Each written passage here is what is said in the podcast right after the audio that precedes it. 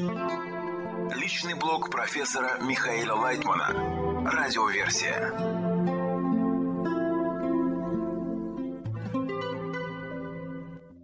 Материалы персонального блога Михаила Лайтмана от 7 февраля 2024 года. Вопросы о духовной работе, часть 79. Вопрос. Есть ли разница между тем, чтобы включить себя в товарищей, либо дать им включиться в себя? Ответ. Должно быть одновременно и так, и так. Вы должны давать в своем сердце место товарищам и в то же время сближаться с ними, чтобы присутствовать в их сердцах. Вопрос. Откуда берется ангел смерти, если нет никого, кроме него? Ответ. Это обратная сторона Творца. Вопрос. Какими должны быть действия десятки, чтобы написанное на общем сердце не стиралось? Или это может стираться и писаться заново? Ответ. Да, может. Но в первую очередь мы должны думать о том, чтобы то, что мы желаем получить, сохранилось. Из урока по статье из книги Шамати 4 февраля 2024 года. Радиоверсия. Ангелы – наши помощники. Цитата. Спросили ангелы, что делает среди нас рожденной женщиной? Конец цитаты. Рабаш, статья 34, что такое простые сосуды в духовной работе. Вопрос. Создается впечатление, что у ангелов есть какая-то ревность по отношению к человеку. Это какая-то самостоятельная сущность? Ответ. Ангелы – это желание получать, которые в данный момент, согласно статье, выступают якобы против продвижения человека к Творцу, чтобы тот больше осознал, как нужно продвигаться, и обратился к Творцу. Вопрос. То есть ангелы – это наши конкуренты? Ответ. Ангелы – это наши помощники. Только, как правило, они идут через вопросы. Но эти вопросы формируют человека и поднимают его. Вопрос. Как мы можем правильно взаимодействовать с ангелами? Ответ. Мы взаимодействуем с Творцом. Только с Творцом. Но по тем вопросам, которые возбуждают в нас ангелы. Из урока по статье Рабаша 6 февраля 2024 года. Радиоверсия.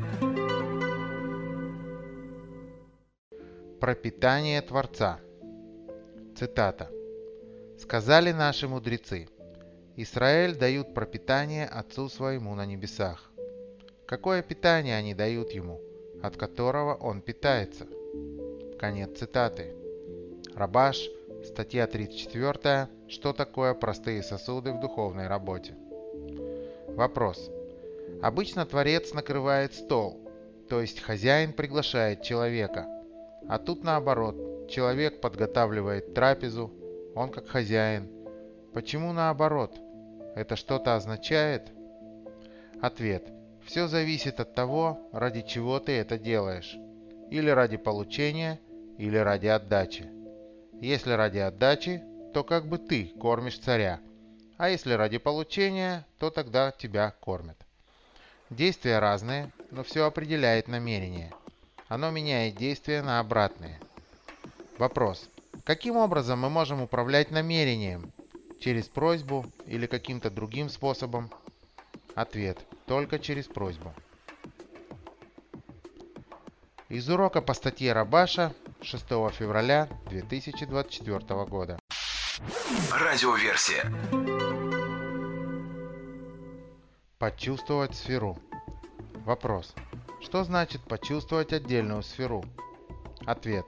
Сферот – это свойство человека. Когда мы приближаемся к Творцу, мы начинаем чувствовать эти свойства, и с их помощью мы все больше и больше держимся за Творца. Из урока по статье Рабаша 6 февраля 2024 года. Радиоверсия. Слова Торы на живом сердце. Вопрос. Творец дал нам скрижали, выбил на них слово «свобода». Значит, сердце идентично скрижалям. Но я-то не могу сам себе сделать эту выбивку на сердце. Как товарищи помогают мне это сделать? Или я им? Ответ. Мы вместе работаем над тем, чтобы принять всем сердцем то, чего Творец желает от нас. И таким образом выбиваем на живом сердце слова Торы. Написать на сердце означает, что я записываю на своих чувствах. Как высекают на камне буквы с помощью молотка и зубила, так и мы. И чем глубже мы можем их высечь, тем оправданнее становится наше существование. Вопрос. Но начертанное на сердце у нас стирается. Мы можем что-то сделать, чтобы высечь слова Торы раз и навсегда? Ответ. Нет. Только если мы будем связаны с товарищами, тогда наши записи на сердце сохранятся. Из урока по статье из книги Шамати 4 февраля 2024 года. Радиоверсия. Исполнение желания. Вопрос. Как различить, что желание, которое приходит ко мне, все-таки от Творца? Или это что-то другое? Ответ. Все от Творца. Не может быть такого, чтобы было не от Творца. Нет никого, кроме Него. После того, как вы проверили свое желание и убедились, что оно не приводит вас к падению, а наоборот направляет к духовному подъему, то можете его выполнять. Из урока по статье из книги Шамати 4 февраля 2024 года. Радиоверсия. Код книги Зоар. Цитата.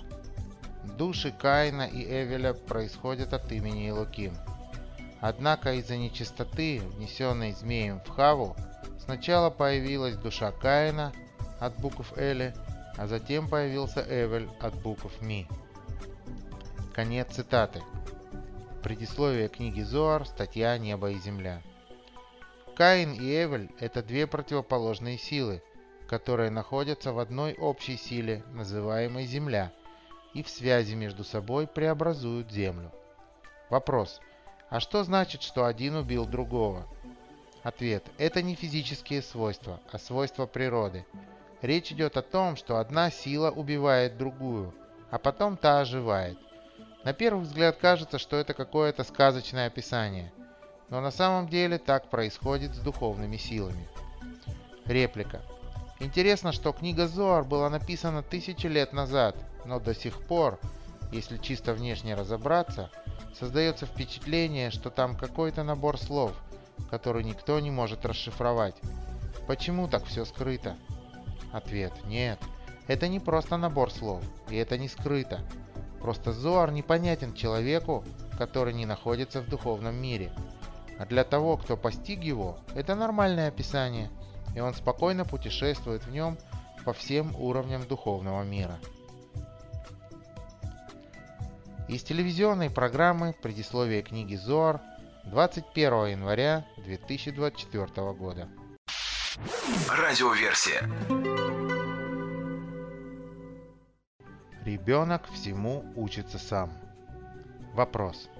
Януш Корчак сказал, «Одна из глубочайших ошибок считать, что педагогика является наукой о ребенке, а не о человеке.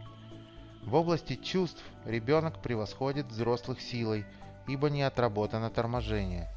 В области интеллекта по меньшей мере равен им, взрослым. Недостает лишь опыта. Вопрос такой. По-вашему, педагогика она для детей или для взрослых? Ответ. Чтобы понять детей. Вопрос. То есть получается она для родителей, для педагогов, а не для детей. Ответ – да. А чему ребенка учить?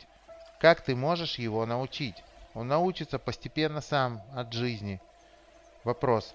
То есть все эти заведения, где учат, учат, учат, на самом деле... Ответ. Ничему там не учат.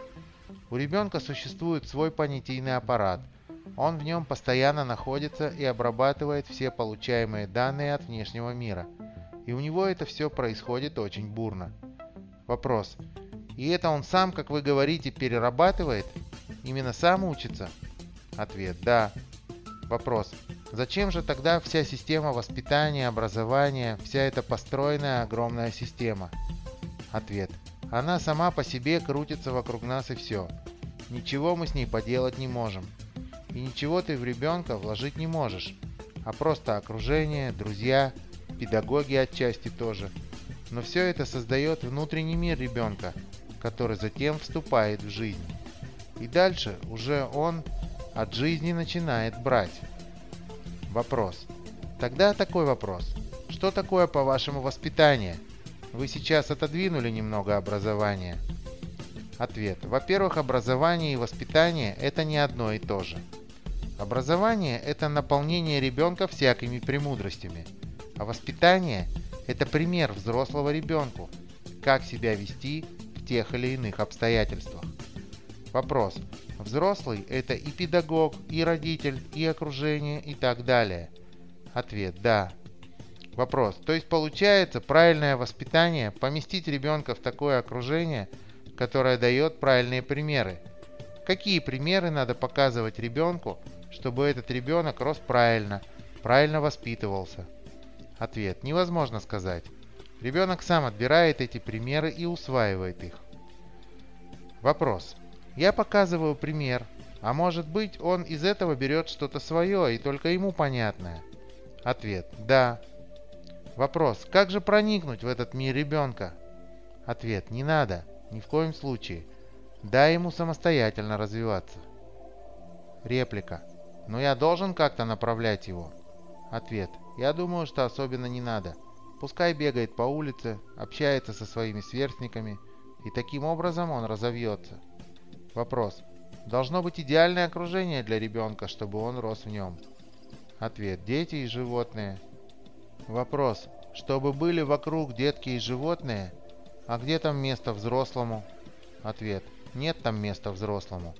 Взрослые будут навязывать детям всевозможные поведенческие законы. И это не надо. Постепенно ребенок будет взрослеть, и он эти законы сам раскроет для себя. Вопрос. А взрослый не должен входить в разборки детей? Ответ. Нет. Я считаю, что тут педагогов быть не должно. Вопрос. И что тогда вырастает из ребенка, если, как вы говорите, его окружают дети, животные, природа? Ответ. В соответствии со своим внутренним миром он впитывает и абсорбирует в себя все, что только можно получить от мира. Реплика. Существуют же рисование, танец, природоведение. Существует же, где взрослый приходит и говорит, давайте я научу ребенка вот таким вещам. Ответ, не надо, научится сам. А все эти навязываемые ему дисциплины его наоборот ограничат. Реплика. Я уже о простых дисциплинах говорю. Танцы, рисование. И даже это он освоит? Ответ. Да. Вопрос. Можно какой-то вывод сделать? Ответ вывода очень простой.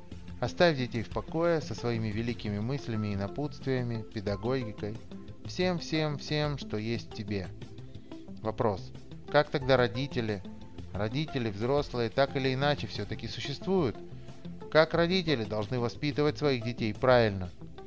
Ответ. Я не вижу ни в одном поколении, а все-таки мы прожили много-много-много сотен поколений, чтобы какое-то поколение взяло от своих родителей что-то полезное, хорошее и достигло чего-то полезного и хорошего. Каждый раз мы только переучиваемся. Вопрос. То есть ты учишься на своих ошибках, ты учишься на своей жизни, ты учишься сам всему. И надо оставить, вы говорите, человека с этим сам, оставить, чтобы он шел? Ответ. Да. Я надеюсь, что мы придем к такому состоянию, когда поймем, как нам надо вообще относиться к детям. Надеюсь, что это будет в ближайшее время понято осознанно. Из телевизионной программы «Новости с Михаилом Лайтманом» 14 декабря 2023 года. Личный блог профессора Михаила Лайтмана. Радиоверсия.